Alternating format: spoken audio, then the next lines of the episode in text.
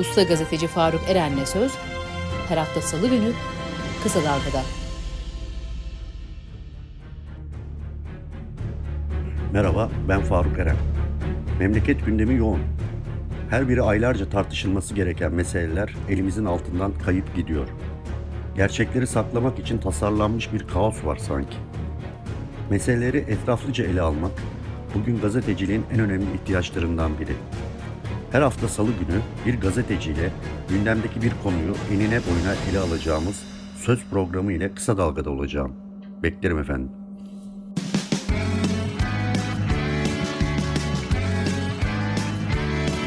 Kulağınız bizde olsun. Kısa Dalga Podcast. Merhaba Kısa Dalga izleyicileri. Bugün yine Sedat Peker'in videoları dolayımıyla biraz medyadaki kirliliği konuşacağız. Konuğumuz Faruk Bildirici, gazeteci dostumuz. Merhaba, hoş geldiniz. Merhabalar. Faruk Bey aslında e, Sedat Peker'in açıklamaları bir, bir yayında şey demiştim ben yani herkesin bildiği sır ama doğrudan yani siyasetin dışında medyayı da e, ilgilendiriyor. Medyadaki kirliliği ve çürümüşlüğü de gözler önüne seriyor.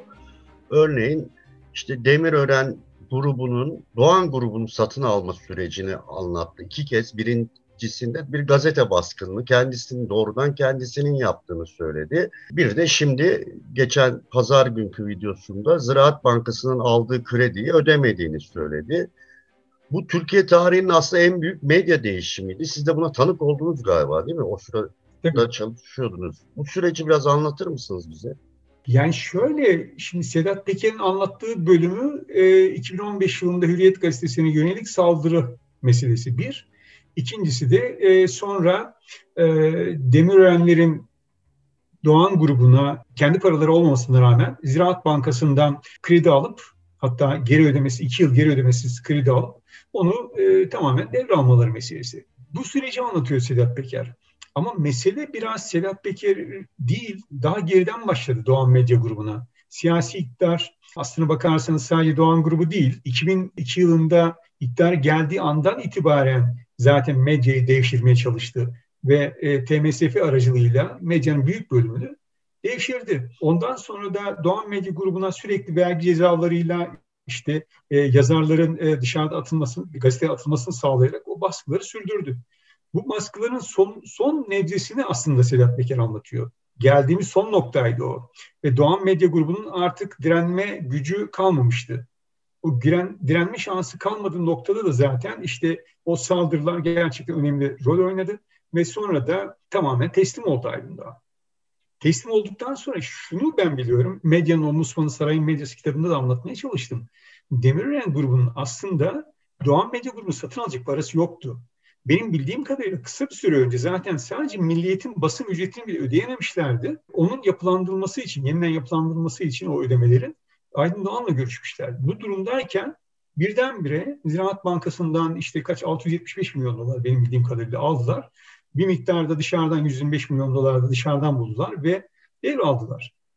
Ama işte şu anda Sedat Peker'in anlattığı şey bize Türkiye'de medyanın ne kadar çürümüş halde olduğunu, reflekslerin ne kadar zayıfladığını, tamamen kirlendiğini gösteriyor. Bize bizim gördüğümüz tablo şu anda bu maalesef. O ilk AKP ilk yıllarında yani AKP iktidara geldi. Ben de NTV'de çalışıyordum. Siz dediğiniz ya ilk yıllarından itibaren baskı kurmaya başladı. Mesela şunu hatırlıyorum ben. Partilerin grup toplantıları yayınlanmazdı yani eskiden. Çünkü grup toplantılarında partilerin iç meselesi, mecliste izleyecekleri stratejiler konuşulurdu.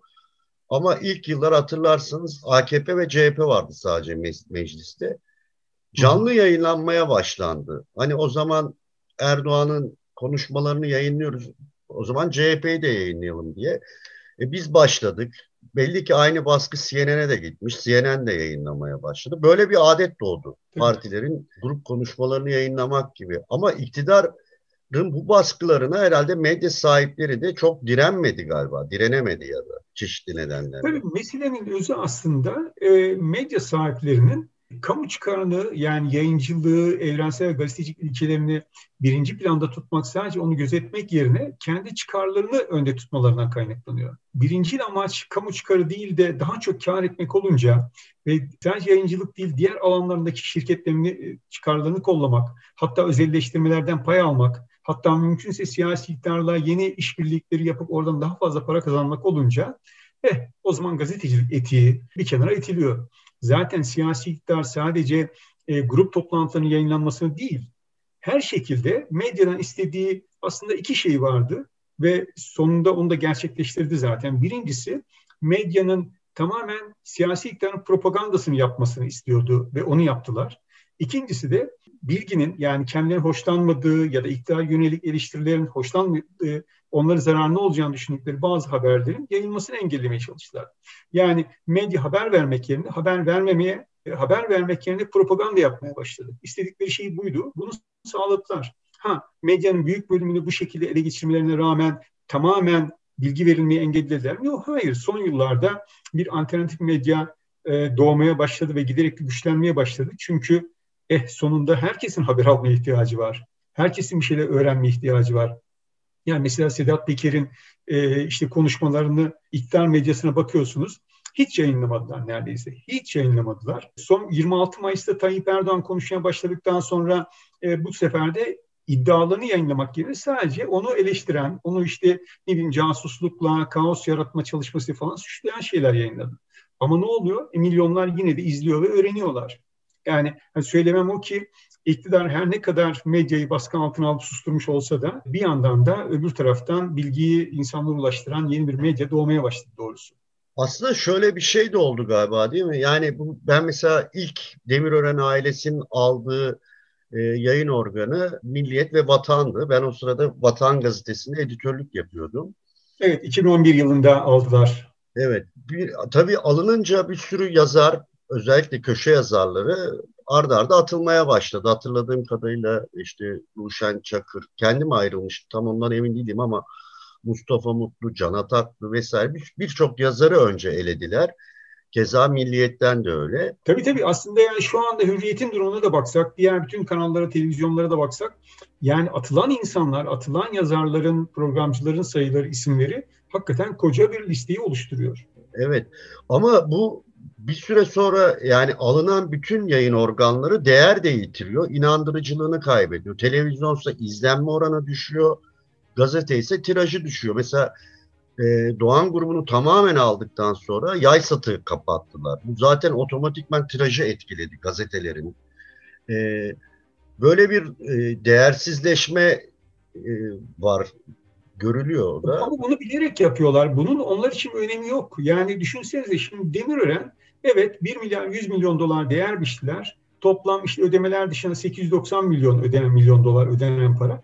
Ama e, Doğan grubunu şimdi satmaya kalksalar 600 milyon dolar yapar mı? Çok emin değilim toplamı yani. Ama bunun bir önemi var mı? Yok. Çünkü Demirören'e baktığınızda işte Kemer Country'deki işte o yeni villalar konusu Sedat Peker'in söylediği gibi yüzlerce villa yapılacak kadar imar değişikliği yapıldı. Bir yandan milli piyangoyu aldı. Hatta Azerbaycan Azerbaycan'da da piyangoyu aldı. Buna benzer bir dolu yeni işler almış oldu. Yani iktidar bir yandan orada e, devlet kesesinden e, Doğan Medya Grubu'nu Demirören'e devrettirdi. E, ama Demirören zarar etmiyor ki. Demirören yine çeşitli yerlerden kar ediyor. Ama bu arada şeyin değerinin, hürriyetin, milli, e, milliyetin ya da ne bileyim işte CNN'in kanal değerinin, değerinin düşmesinin hiçbir önemi yok. Ben şunu biliyorum. Eskiden mesela gazeteleri bir kenara bırakalım. Televizyonların ana haber bültenlerinde bir reyting yarışı vardı. İyi ya da kötü bir şekilde Mehmet Ali Birant'tan Uğur Dündar'a kadar işte bir şekilde yarışıyorlardı onlar. Ama şimdi baktığınızda ana haber bültenlerinde, prime time haberciliğinde böyle bir yarış yok. Yani tamamen çerçöp haberciliği dediğim e, böyle insanları eğlendirecek işte polisiye haberler işte ne bileyim tavuğun geçişi için e, üst geçit yaptı gibi inanmayacaksın ama böyle haberler veriyorlar. Yani ve bunlarla reyting alamayacaklarını da biliyorlar. Bir tek işte Fox TV'de mesela reyting var. Onlar reytingin büyük bölümünü alıyor. Sürekli her gün hemen birinci durumdalar. Ve buna rağmen onu yapıyorlar. Neden? Çünkü şu anda tek amaç var patronlar, medya patronlarının siyasi iktidarı kızdırmamak ve onların istediklerini yapmak. Hani az önce söylediğiniz gibi sadece grup toplantısını yaymak değil. Hani bir zamanlar Alo Fatih vakası yaşandığını da biliyoruz. Hani Tayyip Erdoğan bizzat bir altyazıda bile MHP ile ilgili haberin geçmesini bile engellemişti. Şimdi de şu anda bırakın şeyleri, grup toplantılarının sadece verilmesini, onun dışında Tayyip Erdoğan bir yerde konuştuğu zaman hemen 10-15 e, kanal aynı anda onun istediklerini yayınlıyor. O hale geldik. Ama bazı siyasi partiler tamamen yok sayılıyor. Zaten gazetecilerin soru sorması, işte siyasilerle konuşması, bir takım gelişen olaylar sorgulaması diye bir şey zaten yok artık. Öyle bir şey tamamen ortadan kalktı. Gazeteciliği getirdikleri nokta burası maalesef.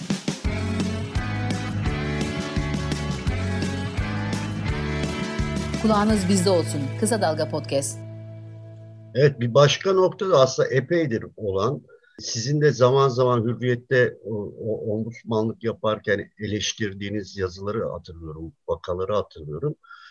E, gazetecilerin girdiği ilişkiler, aldığı hediyeler. Yani biz evet. bugün hatta eski gazeteci bir arkadaşımız Hacer Fogo bir tweet atmış. Biz diyor ilk mesleğe başladığımızda bazı basın toplantılarında önce kahvaltı verilirdi. Biz yemezdik o kahvaltıyı. Beklerdik bitmesini sonra soru sorardık diye. Ben de hatırlıyorum mesela bazı basın toplantılarında işte Odalar Birliği'nin veya TÜSİAD'ın veya başka bir kurumun çanta, kalem gibi hediyeler verilirdi gazetecilere. Biz almazdık, tartışırdık bunu almak ne kadar doğru diye. Ama şimdi bir gazetecinin otellerde bedava tatiller yaptığı veya bilmediğimiz başka ilişkiler içinde olduğu söyleniyor. Ama bu yeni başlayan bir durumda değil galiba. Kesinlikle değil tabii ki. Yani şöyle işte kirlenme bir yerden başlayınca her yere sirayet ediyor. Yani patron izin verip e, reklam servisleri gazetelerin köşe yazılan içerisine reklam almaya başlayınca eh gazeteci de bu sefer ya da yazar da kendisi için bir takım reklam ilişkileri geliştirebiliyor ya da reklamlara çıkıyor ya da işte bir takım davet gezilerine gidiyor. Orada hatta bazı gazeteciler kendi ceplerini harcırah bile alabiliyorlar. Ve orada gördüklerinde haber de yazabiliyorlar. İşte hediyeler alabiliyorlar. Biz altın verilen işte ne bileyim ya da tablet hediye edilen basın toplantıları bile görüyoruz. Ve bütün bunlar bir yana e, şeyi de gördük. Yani son işte Sedat Peker'in konuşmalarından dolayı e, Hadi Özışık meselesinde bir gazetecinin e, suç örgütü lideriyle e, tamamen farklı ilişkilere girdiğini tanık olduk. Ve e, suç örgütü lideriyle İçişleri Bakanı arasındaki ilişkilerde ara bulucu rolüne soyunduğunu gördük. Onunla kalmadı işte Veys Ateş ve Rasim Ozan Kütahyalı için şimdi e, bir otelde e, Sezgin Baran Korkmaz'ın onları ağırladığı iddiası ortaya çıktı. Gerçi Rasim Ozan Kütahyalı bunu yalanladı ama Sedat Peker'in o zaman kim seni davet etti oraya sorusuna henüz cevap vermedi. Veys Ateş'te e, bir açıklama yapmadı. Şimdi açıklamalarını göreceğiz. Yani doğru olup olmadığını anlayacağız ama gerçekten şunu biliyoruz. Ben Hürriyet'te okul temsilciyken de yazmıştım. E, bazı gazeteciler maalesef, gazeteci arkadaşlar, e, güç odaklarıyla bu tür çıkar ilişkilerine giriyorlar. Oysa gazetecilik başka kaynaklarla, hele haber kaynaklarıyla izledikleri alanlarda e, çıkar ilişkilerine girilebilecek bir meslek değil. Bunu magazin muhabirliği içinde söylüyorum, futbol yazarlığı içinde söylüyorum, siyaset içinde yani hemen her alanda aynı ilkeler geçerli. Yani özellikle bırakın menfaat ilişkisi içerisine girmeyi, çıkar çatışması görünümünden bile gazetecilerin kaçınması gerekiyor. Neden? E çünkü çıkar çatışması varsa e, eğer gazetecinin izlediği yerde o zaman bağımsızlığını, tarafsızlığını yitirmiş olur. E, oysa biz diyoruz ki gazeteci tamamen gerçeğin aktarılması işi yani siz tarafsızlığınızı yitirmişseniz, başkalarıyla çıkar ilişkisi içerisine girmişseniz nasıl tamamen gerçeği yansıtmış olacaksınız ki? Bu mümkün olmaz. Dolayısıyla e, bütün bu söylediğimiz şeyler aslında kısa bir cümleyle özetlersem gazeteciliğe ihanet bence. Başka bir şey değil. Daha daha başka türlü tanımlayamıyorum doğrusu. Evet. Aslında bu süreçte sizin de verdiğiniz örnekteki gibi o Özışık kardeşler ile ilgili evet. herhalde en hayırlı şey cemiyet üyeliğinden atılması oldu. Aslında gazeteciler cemiyetinin haklı, hak ve sorumluluklar bildirgesi var. Bence çok da hele hele Türkiye'nin bu koşullarına göre çok ileri. Ama uygulansa ga, meslekte gazeteci kalmayacak herhalde. evet ama şöyle Türkiye Gazeteci Hak ve Sorumluluk Bildirgesi e, işte 2000'lerin başında Umur Talin'in başında olduğu bir komisyonla e, hazırlanmıştı. Gerçekten yetkin bir metin. Ondan sonra 2016'da yanlış hatırlamıyorsam yine Altan Öymen'in başkanlığında benim de katıldığım bir komisyon tarafından güncellendi. Çünkü sosyal medya ve internet medyası da gelişmişti. E, ben de katılıyorum. O metin içselleştirilmiş olsa, uygulanmış olsa e, Türkiye gazeteciliğinde birçok insanın e, bu mesleğin dışına çıkması gerekir. Ama tabii şunu da hemen ardından söylemem lazım. O ilkelerin uygulanmaması sorununu sadece gazetecilerin bireysel bir takım kirlenmelerini de atfetmek doğru değil. Evet, onların kirlenmelerinin bunda çok büyük payı var. Evet, o ilkeleri içselleştirmemiş olmalarının çok büyük payı var. Ama maalesef e, yapısal sorunlarımız da var bizim gazetecilikte. Örgütlen, örgütlenememe sorunumuz da var. Demokrasi sorunlarımız da var, yasal sorunlarımız da var. Bütün bunları düşündüğünde biz bu noktaya geldik. Yani yoksa sadece hani gazetecilerin bireysel deneyim eksikliği ya da onların kirlenmesi değil maalesef. Çok daha büyük boyutlu sorunlarla karşı karşıyayız gazeteciler olarak. Evet aslında e, tabii ki sadece iktidar baskısının ve patronaj yapısının değişmesinin büyük etkisi var tabii ama ben de son olarak onu soracaktım zaten aslında daha önceki medyada da işte sendika yok edildi. Ki güçlü bir sendika vardı aslında Türkiye. Gazeteciler örgütlüydü ama yok edildi. Şimdi büyük oranda değersizleşmiş bir medya var. Gazeteciler tabii geçmişten ders alıyor ama yeni bir medya da doğuyor. Az önce siz söz etmiştiniz. Yani alternatif mecralar doğuyor ama bunlar da galiba biraz eskinin hastalıklarıyla doğuyor. Yani gazetecilik nasıl kurtulacak Türkiye'de? Hani Asya nasıl kurtulur gibi oldu ama. Yani evet ama şöyle bizim işimiz zaten hep mücadele. Yani bizim gibi ülkelerde gazetecilik öyle konformist bir iş değil zaten. Ee, ben bu mesleğe başladığımda da bir dolu yanlış vardı. O zaman da mücadele etmek gerekiyordu. Yine öyle. Evet ben gazeteciliğe başladığım yıllarda 1980'lerde Türkiye'de gazetecilik yapan insanların büyük bölümü zaten örgütlüydü. Sendikal e, örgütün içerisindeydi. E, cemiyetlerde örgütlenmişti. Onun dışında bir şey düşünemiyorduk ama şimdi örgütlü değiliz.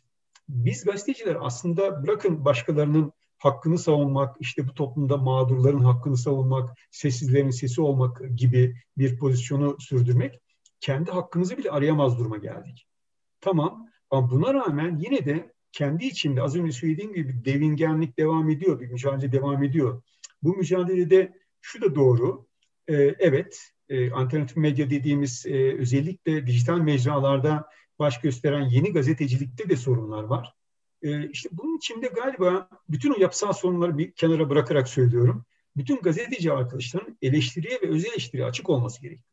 Yani biz hepimiz bizim birbirimizi rahatlıkla eleştirebilmemiz gerekli. Yani ben mesela birilerini eleştirdiğimde, özellikle alternatif medya birilerini eleştirdiğimde hep sorunlarla karşılaşıyorum. Yani bizi de mi eleştiriyorsun tavrıyla karşı karşıya? Bu doğru değil.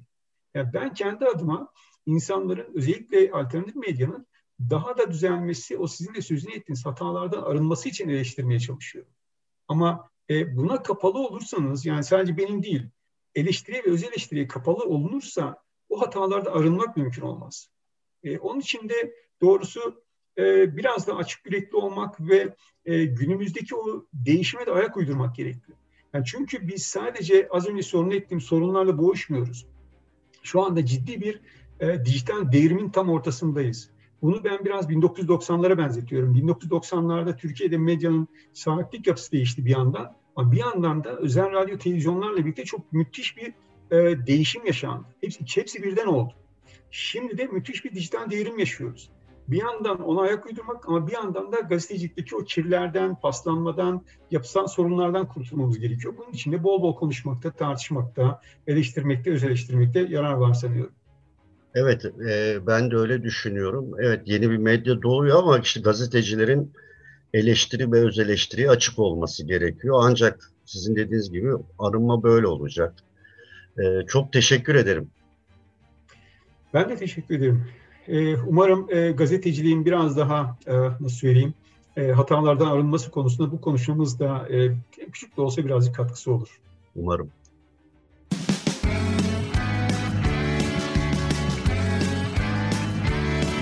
Kulağınız bizde olsun. Kısa Dalga Podcast.